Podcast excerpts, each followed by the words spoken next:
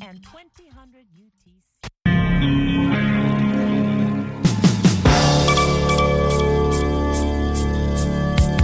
Hivi sasa ni saa tatu kamili saa za Afrika Mashariki, saa mbili Afrika ya Kati, hapa Washington saa nane mchana. Zifuatazo habari za dunia, msomaji Sandey Shomari. Mwenyekiti wa tume huru ya uchaguzi na mpaka IEBC nchini Kenya, Wafula Chebukati, amemtangaza naibu rais William Ruto kuwa rais mteuli wa Kenya akiwa amepata asilimia 50.49 ya kura na kiongozi mkuu wa upinzani Raila Odinga akishika nafasi ya pili akiwa amepata asilimia takriban 48.85 ya kura. Mgombea wa rais ili kutangazwa mshindi ni lazima apate asilimia 50 na kura moja. Wagombea wengine wawili ambao hawakupata hata asilimia moja ya kura ni George Wajakoya na David Mwaure. Mgombea wa rais Odinga hakufika Bomas of Kenya, kwenye eneo ambao ni kituo rasmi cha IEBC ambacho kilikuwa kinakusanya matokeo ya kutoka kile, kila kituo cha kupigia kura nchini humo. Wakati huo huo, makamishna wanne wa IEBC awali walifanya kikao cha kushtukiza na wanahabari katika hoteli ya Serena jijini Nairobi, ambapo wamesema hawakubaliani na matokeo yatakayotangazwa na mwenyekiti Chebukati. Kwa mujibu wa gazeti la Daily Nation, makamishna hao akiwemo makamu mwenyekiti Juliana Cherera, makamishna Francis Wenderi, Arin Masit na Justus Nyang'aya wamedai kuwa matokeo yalifikiwa kwa njia isiyoeleweka bila kutoa maelezo zaidi. Kiongozi wa zamani wa Afrika Kusini Jacob Zuma hii leo aliomba mahakama ya juu kubatilisha uamuzi uliomtaka arejeshwa gerezani ili kutumikia kifungo kilichosababisha maandamano na uporaji. Zuma mwenye umri wa miaka 80 aliachiliwa kwa msamaha wa matibabu Septemba mwaka jana, miezi miwili tu baada ya kupewa adhabu ya miezi 15 kwa kuwapuuza wachunguzi wa kupambana na rushwa. Mwezi Desemba, mahakama kuu ilibatilisha kuachiliwa kwake, ikielezea uamuzi huo ulikuwa kinyume cha sheria. Mahakama ya juu ya rufaa iliyopo katika jiji la Bloemfontein Jumatatu ilianza kusikiliza ombi la Zuma la kurejeshewa msamaha wake wa kiafya. Wakili Mari Bola Mfalele anayewakilisha magereza alisema daktari aligundua kuwa Zuma alikuwa na ugonjwa usiotibika au hali ambayo ni ya muda mrefu na inayoendelea. Naendelea kusikiliza habari za dunia kutoka idhaa ya Kiswahili ya Sauti ya Amerika, VOA, ikitangaza kutoka Washington DC. Moto usababisha hitilafu ya umeme kwenye kanisa la madhehebu ya Koptiki la Misri wakati wa misa ya Jumapili na kusababisha mkanyagano na takuwa takriban watu 41, wengi wao wakiwa watoto na wengi wakiugua kwa kuvuta moshi. Moto huo ulianza kabla ya saa 9 alfajiri katika kanisa la Abu Sifin katika mji wa Giza ambapo takriban watu elfu moja walikuwa wamekusanyika. Moto huo uliziba lango la kuingilia kanisani na kusababisha mkanyagano huo, vyanzo hivyo viwili vilisema, na kuongeza kuwa wengi waliouawa walikuwa ni watoto. Walimu wa shule za umma kote nchini Venezuela walikuwa wamepanga kutumia bonasi yao ya likizo ya kila mwaka kuwanunulia watoto wao sare, paa zisizopitisha maji, kupata miwani mipya ambazo wengine walikuwa wanasema zina shida. Baadhi walitarajia kupata dola mia moja huku wengine watapata zaidi au kidogo kulingana na miaka yao ya huduma na shahada za juu, ingawa ni idadi ndogo tu iliyofikiri watapata karibu dola mia mbili. Serikali hata hivyo iliwalipa sehemu ndogo tu ya hiyo. Kwa hiyo siku chache tu katika mapumziko yao marefu, walimu wamekuwa wakiandamana kwa maelfu kote nchini humo wakitishia kugoma shule zitakapoanza tena au pengine hata kuacha taaluma yao. Na wizara ya mambo ya nje ya Iran siku ya Jumatatu ilikanusha kuhusika kwa namna yote katika tukio la kumdunga kisu mwandishi Salman Rushdie. Msemaji wa wizara aliwaambia waandishi wa habari kwamba Iran haioni kwamba hakuna mtu anayestahili kulaumiwa na kushutumiwa isipokuwa yeye na wafuasi wake. Wakala wa Rushdi alisema Jumapili kwamba wakati mwandishi huyo anakabiliwa na hatua ya muda mrefu ya uponyaji, ya hali yake inaelekea mwelekeo sahihi. Hizo zilikuwa habari za dunia kutoka Washington DC. Jina langu ni Sandey Shomari. Kwa heri kwa sasa.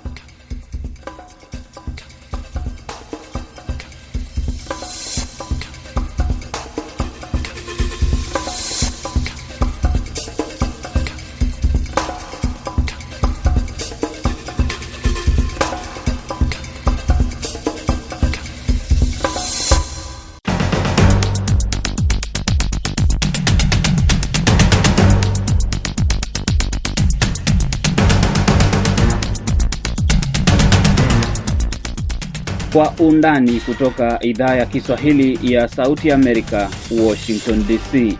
Sehemu ya kwanza tunaangazia uchaguzi wa Kenya, rais mteule Dr. William Samoei Ruto ambaye ametangazwa na tume ya uchaguzi baada ya kupata asilimia 50.49 ya kura zilizopigwa. Je, alifanya nini ndipo akapata ushindi huo? Na mshindano wake Raila Odinga nini hakufanya sawa? Watatuambia wachambuzi. Sehemu ya pili tutaangazia mzigo wa kuongoza taifa la Kenya unaomsubiri rais mteule Dr. William Samoei Ruto, ikitiliwa maanani kwamba hajapata wingi wa kutosha katika bunge la taifa pamoja na Senate kupitisha mswada wowote. Mimi ni Kenneth Bwire nikiwa hapa Washington DC.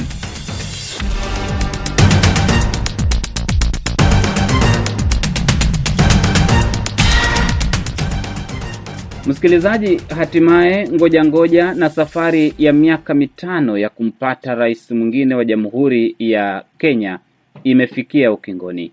Dr. William Samoei Ruto ambaye anajitambulisha kama mtu kutoka familia maskini ambaye alikuwa muuza kuku, sasa ndiye atakayekuwa rais wa taifa hilo endapo mchakato mzima utakamilika bila ya kuwepo dosari yoyote. William Ruto ametangazwa na tume huru ya mipaka na uchaguzi IEBC kwamba amepata asilimia hamsini nukta nne tisa ya kura zote zilizopigwa ikilinganishwa na Raila Odinga ambaye alipata asilimia arobaini na nane nukta nane tano. Hii imekuwa mara ya kwanza kwa William Ruto kugombea nafasi ya urais na William Ruto hajaipoteza nafasi yoyote katika uchaguzi wa Kenya ambaye amegombea. Raila Odinga imekuwa ni nafasi yake ya tano na wachambuzi wanasema huenda ndiyo nafasi yake ya mwisho kulingana na umri wake. Hafla ya kumtangaza Dr. William Ruto kuwa rais mteule vilevile ilikumbwa na utata katika ukumbi wa Bomas pale ambapo wafuasi na viongozi wa muungano wa Azimio wake Raila Odinga walipojaribu kuvuruga hatua ya kutangazwa mshindi. Makamishna wanne wa IBC pia walijiondoa na kufanya kikao na waandishi wa habari wakisema kwamba hawahusiki na matangazo ambayo yametangazwa na IBC, wakisema kwamba hawakuwa wanajua kile kilichokuwa kikiendelea katika hatua za mwisho. Lakini tume ya uchaguzi inampa mwenyekiti wa IEBC mamlaka ya kutangaza matokeo.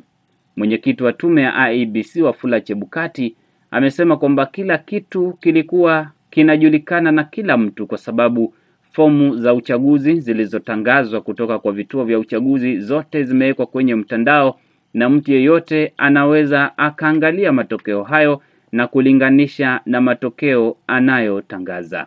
Nimezungumza na mchambuzi wa siasa Amini Mwidau akiwa Canada, na kwanza kwa kuanza kumuuliza William Samoei Ruto amefanya nini ambacho kimempelekea kupata ushindi dhidi ya Raila Odinga ambaye alikuwa na ungwa mkono na rais anayeondoka Uhuru Kenyatta pamoja na serikali nzima. Asante ndugu Bwire, kuna vitu viwili ambavyo kwamba tunaweza tuka tukazingatia katika ushindi wake. Kitu kimoja ni cha muhusu yeye mwenyewe na chingine cha muhusu mpinzani wake Raila Odinga. Kinachomuhusu yeye ni kwamba katika katika historia yake ya kisiasa ni mtu ambaye kwamba alikuwa ana nguvu sana za ku, za ana bidii sana ya ku, ya kufuatilia jambo alokuwa analitaka. Na tukiangalia katika hii kipindi cha miaka kumi ambapo alikuwa ni naibu wa rais Kenyatta aliwekeza kwa wingi sana sehemu mbalimbali zile za za za za nje ya, ya bonde la ufa ili kutaka kuwa na uzoefu na urafiki na ukaribu na wale watu ambao kwamba wangekuwa ndo anawatumaini kumsaidia kushinda. Kwa hiyo baada ya kuachana mbali na na Raila Odinga katika ile ODM, bila shaka alikuwa na network ya watu ambao walikuwa wakihusiana nao pamoja kwenye ODM. Alichukua zile kama ndo fursa ya kuendeleza urafiki wake, ndo akaona kama sehemu kama vile Kwale ambapo kulikuwa ni za ODM, akafanya ukaribu na, na gavana wa kule, akaenda Kilifi, alienda sehemu nyingi za nchi, hakuacha hata sehemu moja akasema hapa siwezi kuingia. Sasa hilo ni jambo moja. Jambo lingine ni kwamba Raila Odinga amekuwa ni mtu ambaye ama kiongozi alikuwa akifanya akifanya hizi coalitions na watu wengi sana watu wa pwani, watu wa magharibi na watu wa kwa, kwa hivi kwa election hii ni watu wa, wa mlima wa Kenya. Kitu ambacho kwamba hakuweza kukifanya ni kuweka ule uhusiano mwema na hao watu. Ukiangalia, kulikuwa na wakati yeye alikuwa na Kalonzo Musyoka, baadaye Kalonzo Musyoka akawa ni adui kwake yeye. Kulikuwa na wakati alikuwa na kina Mudavadi, Mudavadi naye baadaye akawa ni adui, vile vile na Wetangula wakawa ni adui. Hasa ukiangalia zile kura ambazo kwamba amezikosa kidogo kidogo katika sehemu zile ambazo zamani zilikuwa ni ngome yake, hiyo ni moja ya ya, ya, ya vitu vilivyomsababisha yeye kukosa urais. Urafiki ambao amejenga William Ruto ni urafiki uliopelekea kiasi kwamba hata mlima Kenya, ngome ambayo wengi walitarajia ni ya Rais Uhuru Kenyatta, mzaliwa wa mlima Kenya. Urafiki wa William Ruto ulifanikiwaje kumwondoa Uhuru Kenyatta kwake kwenyewe nyumbani na awe ndiye aonekane kama kijana wao wanaompenda sana, rafiki yao, mtu ambaye wanamwona tegemeo? Kuna kuna masuala yale ambayo kwamba nikitumia lugha ya ya aliyekuwa spika wa bunge la Marekani Tip O'Neill kwamba all politics is local. Kwa hiyo uhusiano wa wa, wa, mlima Kenya na na na bonde la Ufa ulitokana zaidi na maafa yaliyotokea katika mwaka wa elfu mbili na saba ambapo makabila ya, ya Kalenjin na makabila ya Kikuyu walipigana hasa ku, kujaribu kuziba kidonda kile ama kuponyesha kidonda kile. Huu ukawa si uhusiano wa baina ya Ruto na Uhuru, ulikuwa ni uhusiano wa makabila mawili.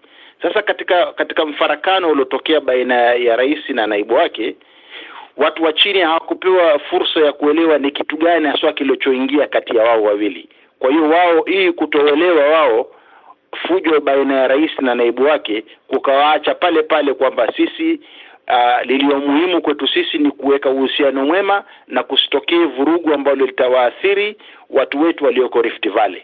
Na vile vile Bwana Ruto aliwekeza sana, aliwekeza sana, na Rais Kenyatta alijaribu zaidi kujiweka pamoja na mabwanyenye wa wa, wa wa wa mlima wa Kenya. Kwa hiyo hakuweza kwenda kwenye ground baada ya kuchukua utawala. Kwa hiyo ilipokuja swala la kwamba Rais Kenyatta anaondoka, wao kubwa zaidi waliokuwa wakilifikiria ni hatima yao ya mwisho, ni kitu gani kitakachobakia na wao atakapoondoka Rais Kenyatta. Na kwa vile vile kulikuwa hakuna kiongozi aliyetambulika ama Kenyatta aliyemgurumu kuchukua baada yake ikawa ile imetoa fursa nzuri sana kwa naibu wa Rais Ruto ku, ku, ku, ku, ku, ku, kuchukua lile pengo lililoko na kupata ufuasi ambao kwamba hatukutegemea. Amefanikiwaje kuwaleta karibu watu ambao walikuwa wanamkosoa, watu ambao alipokuwa na ushirikiano mzuri na Uhuru Kenyatta hawakupendelea sana, kama Moses Wetangula ambaye amefanikiwa kumpa kura nyingi magharibi mwa Kenya, watu kama Mudavadi ambao walikuwa wanamkosoa Ruto. Amefanikiwaje kuwaleta karibu walioonekana kuwa maadui, sasa wamekuwa ni marafiki wakubwa kumtafutia kura? Moja ya sifa aliyonayo Ruto ni kwamba hata ukiwa umempinga tukiangalia hiyo si si magharibi ya Kenya peke yake. Ukiangalia sehemu kama vile pwani, kina kina Hassan Omar ambao walikuwa ni wafuasi wakubwa wa Raila Odinga, lakini yeye hakukata tamaa na mtu yoyote. Hata ukiwa ni mpinzani wake, akikuona kwamba uko chini, utumie ile kama ni fursa ya kufuata, akakuomba mshirikiane naye pamoja. Ndio ukaona hata mwenyekiti wa UDA uh, Mudhama Mudhama alikuwa ni mmoja wa mashabiki wakubwa sana wa wa wa Raila Odinga, lakini alikuja wote akawachukua na akawaweka pamoja na wakawa ni marafiki zake. Nafikiri kile kipawa chake yeye kumkaribia mtu ambaye kwamba watu wanadhani ni adui ndio kilichomfanya kuwa ni, ni kipawa kikubwa katika uongozi wake, ni kwamba hakati tamaa na mtu yoyote mwenye kumpinga, na ndio na hii pengine itakokuwa ndo biggest asset asset yake kubwa sana kuendelea mbele ni kwamba hata wale ambao tuwaona ni maadui wake, pengine siku ya pili baada ya kutangoja, baada ya kuchukua hatamu za uongozi, huenda akawapigia simu ama akawatembelea na wakawa ni marafiki, na baada ya siku za baadaye tukaona kwamba Kenya ni tofauti na vile tunavyotegemea. Wengi wanasema swala pasua kichwa, yaani swala gumu sana, kwamba katika historia za Kenya aliye madarakani anaonekana kuwa katika nafasi kubwa sana ya kushinda uchaguzi unaofuata, ama serikali inayempendelea inaonekana ndiyo ina uwezo mkubwa wa yule mtu anayependelewa na serikali kuchukua hatamu za uongozi. Imekuwaje Raila Odinga, kando na kuwa na ushawishi wa Kenyatta, mawaziri ambao wamempigia kampeni, watu ambao wamejitokeza kumpigia upatu mkubwa, pasua kichwa, watu husema kwamba swala gumu ni gani hili ambalo limefanya Raila Odinga kutofanikiwa? Kuna kuna kuna kuna baadhi ya vitu ambavyo vilivyotokea haswa katika huu mchakato wa kupiga wa kutafuta wasimamizi wa, wa, wa vyama mbalimbali mbali, ambapo moja la kosa walilolifanya katika chama kwa mfano ODM ni kuchagua watu wale direct nominations, wakawapa tikiti watu ambao kwamba pengine si si maarufu katika sehemu zao. Kwa hiyo hilo lilichangia kwamba katika zile sehemu ambao ni ngome zake, watu baadhi ya watu hawakujitokeza kama vile ilivyokuwa inadhaniwa. Hilo ni hilo ni moja.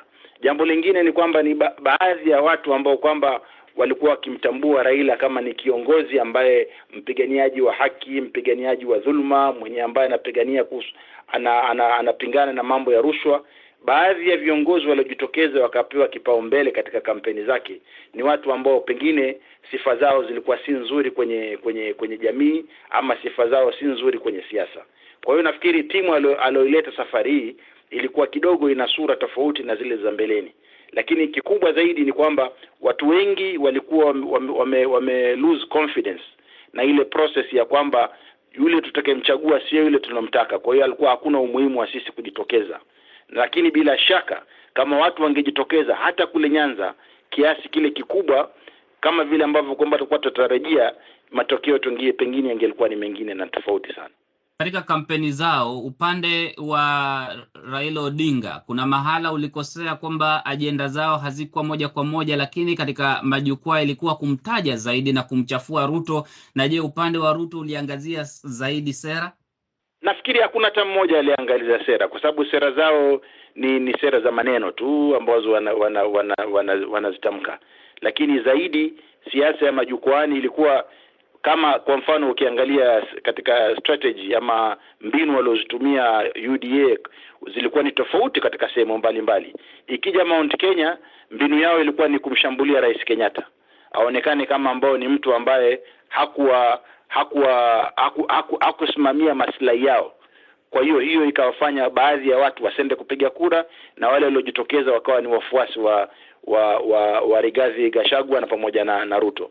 Ikija wakati ukija sehemu ya pwani wa mbinu ilikuwa ni tofauti, ni kwamba nyinyi uh, bandari yenu imechukuliwa, na wakati ilipochukuliwa imechukuliwa na serikali na serikali alishirikiana na nani? Na Rais Odinga ama ama ama aliyekuwa ni waziri mkuu Odinga, sorry. Ikija wakati wa masuala ya nini ya ardhi Uh, Prime Minister alipokuwa katika utawala alichagua mawaziri wa ardhi na matatizo yenu yako pale pale. Kwa hiyo kila mmoja, kila sehemu ilikuwa ina mbinu yake ambayo ilikuwa ikitumiwa kujaribu ku, ku, kuweka yale objectives zao ama goal zao za, za, za kuchaguliwa. Kando na shirika la Radio Africa ambalo lilifanya ukusanyaji wake wa maoni na umeonekana kuwa na tofauti kama sufuri nukta something asilimia hata katika kinyang'anyiro cha magavana hawa wengine wa kukusanya maoni inaonekana walipata hesabu vibaya. E, mashirika yote mengine matatu, kuna shirika moja lilipeana hesabu kwamba Raila angeshinda na asilimia tisa, mwingine angeshinda na asilimia saba na lingine likasema Raila angeshinda na asilimia nane. Hizi ni ukusanyaji wa maoni ambao ulifanyika dakika za mwisho kabla kuelekea uchaguzi. Walikosea wapi hapa, ama ni yale madai kwamba ukusanyaji wao wa maoni uliingiliwa siasa? Pia kuna kuna kuna mambo mengi, lakini kubwa ninaloliona mimi ni kwamba uh, Afrika watu hutumia simu kama chombo cha mawasiliano, lakini si chombo cha kuzungumza na mtu yoyote vile.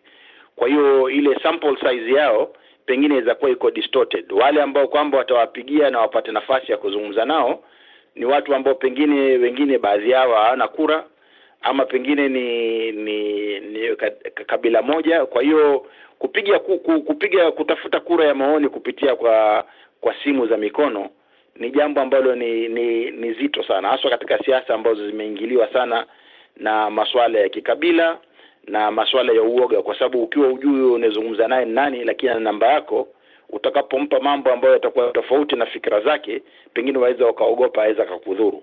Kwa hiyo bila shaka eh, lazima watafute njia mubadala zaidi ya kujaribu kutafuta maoni ya ya ya wapiga kura. Nafikiri ingelikuwa ni vizuri zaidi wakapata maoni ya wale watu wenye kutoka kwenye vituo vya kura, lakini sio wale watu kabla ya kupigwa kura, kwa sababu mtu akiwa ile post election na ile survey pale ndo utaweza ukajua nguvu za za za washindani ziko mahali gani. Lakini kwa nchi kama za Afrika maoni kabla ya ya kupiga kura si maoni ya kuaminika kabisa. Safari ya Odinga kisiasa. Safari ya Odinga kisiasa nafikiri ndo imefika mwisho, haswa ukiangalia kwamba umri wake ni mkubwa, na pengine ikiwa hakuna marudio ya hakuna kesi itakopelekwa mahakama na kukawa na marudio ya uchaguzi, kura ijayo miaka mitano atakuwa ni miaka themanini na kitu. Ukimwangalia pia nguvu alizokuwa nazo katika pirika za uchaguzi wakati huu si zile za mbeleni, na mara nyingi sana ulikuwa ukimwona amechoka. Kwa hiyo bila shaka huu utakuwa ni wakati ambao kwamba kwa sehemu kama vile Nyanza itakuwa ni wakati wa kutafuta kiongozi mwingine atakichukua nafasi yake, na kwa, kwa Kenya kwa kwa yule mwenye kuingia kwenye utawala akiwa ni ndugu Ruto, basi itabidi tena ikiwa ata, ataamua kuendelea na, na na hamu ya kutaka kuongoza Kenya apate mpinzani mwingine katika katika kura za za eh, za elfu ishirini na na saba.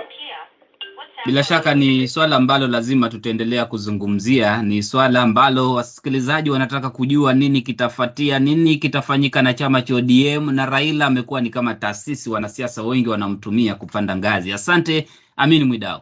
Asante ndugu Bwire.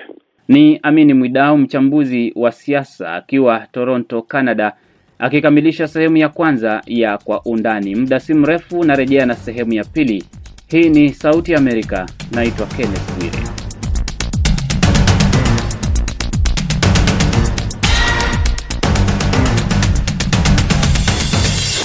Karibu katika sehemu ya pili ya Kwa Undani kutoka Sauti ya Amerika. Katika sehemu hii tunaangazia mzigo ambao unamsubiri rais mteule wa Kenya Dr. William Samoei Ruto, ikitiliwa maanani kwamba hajapata wingi wa wabunge pamoja na Senate kupitisha mswada wowote, na hivyo atakumbana na wakati mgumu katika kupitisha ile miswada ambayo anahitaji kuendeleza taifa.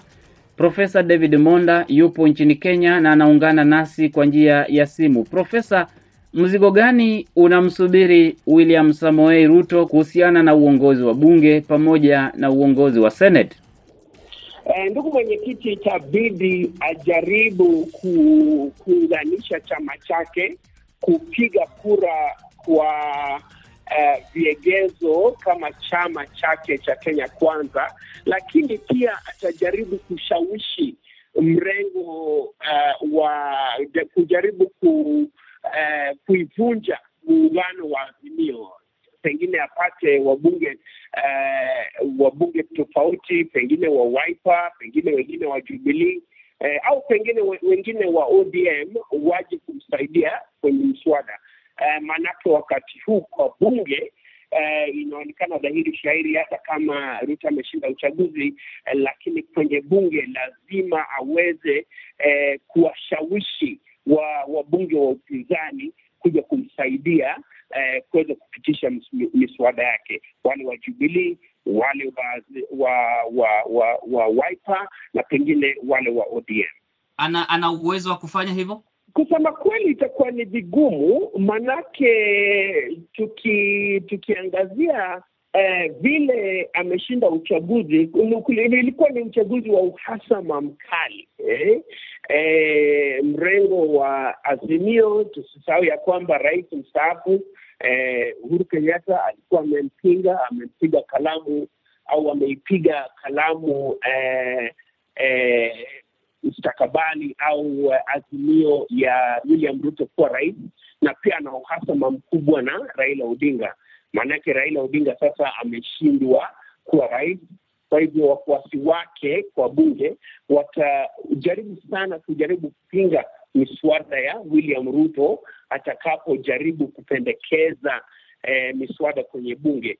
Eh, pia kumalizia, lazima niseme ya kwamba kwa huu mfumo wetu wa wa wa wa, wa urais hapa Kenya eh, mrengo wa, wa wa rais na ule mrengo wa bunge eh, lazima ziwe ziwe kando. Kwa hivyo itabidi William Ruto eh, yule eh, yule kiongozi wa walio wengi kwenye Senate na kiongozi aliye uh, wa walio wengi kwenye kwenye, kwenye bunge, bunge la wawakilishi na yule chief whip eh, lazima wahakikisha kwamba wafuasi wao au wabunge wao wapige kura eh, zote pamoja, yaani wabunge wa Kenya Kwanza, na wajaribu eh, kuleta eh, mgawanyiko kwa upinzani ili waweze kuwashawishi wabunge kutoka upinzani kuwasaidia. Kwa hivyo kibarua kwa William Ruto kwa wakati huu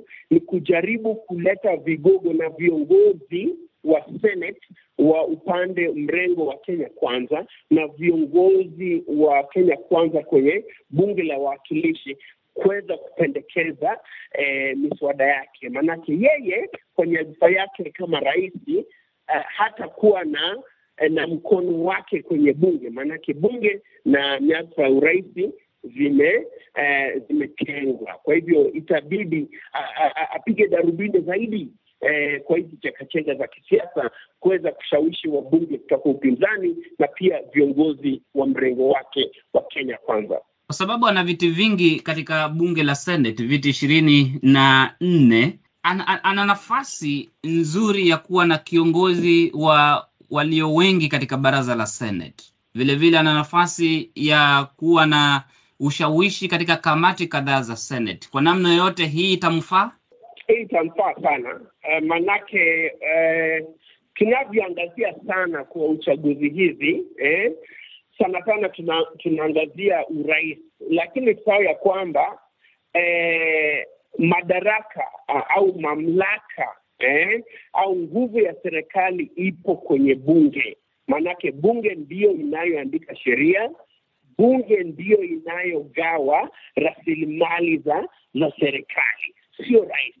Kwa hivyo akiwa na wabunge wengi eh, pale ni kujaribu kwake kujaribu kuhakikisha kwamba ameleta uh, wanasiasa wa mrengo wa upinzani hata kama ni wachache wa, waunge mswada wake ili waweze kupitisha sheria uh, kwa nyadhifa ambazo serikali ya William Ruto inaitaka.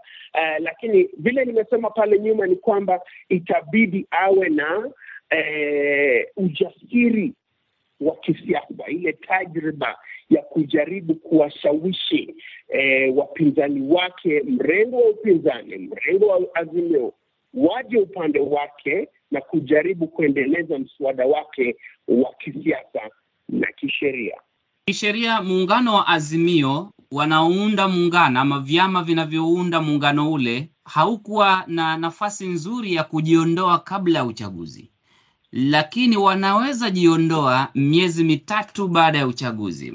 Azimio, hata kabla ya uchaguzi kulikuwepo na hali ya kunung'unika, vyama kutoridhika, na hali hiyo ikajitokeza zaidi kuelekea uchaguzi mkuu pale Raila Odinga alipoanza kuwaidhinisha wagombea wa ODM peke yao vyama vingine vikahisi kwamba vinatengwa. Mara nyingi katika siasa za Kenya, baada ya uchaguzi, mpasuko huanza kuonekana wakati wa kugawana vile viti vya maalumu vya bunge na katika Senate. Kuna vyama vidogo vidogo ambavyo vinawagombea kama tuseme United Progressive Alliance, Movement for Democracy and Growth, The Service Party, upya vyama kama vile Mbus ama Mbask inaitwa hivyo, Democratic Party, Jubilee katika kutoridhika na kugawana zile nafasi ndogo ndogo, zile nafasi ambazo zimetengewa na minung'uniko iliyokuwepo, tunaweza kuona hali ambayo inaweza kumnufaisha William Ruto kupata idadi kupitisha miswada yake. Eh, William Ruto akitumia umaarufu au ujasiri wake wa kisiasa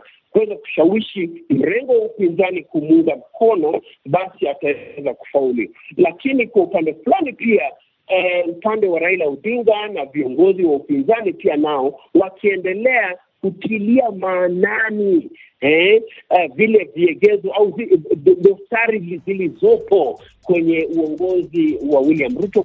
Hali ngumu. Asante Profesa David Monda. Nakamilisha kwa undani hii leo. Mwelekezi amekuwa Saida Hamdun. Jina langu ni Kenneth Bwire. Uwe na usiku mtulivu.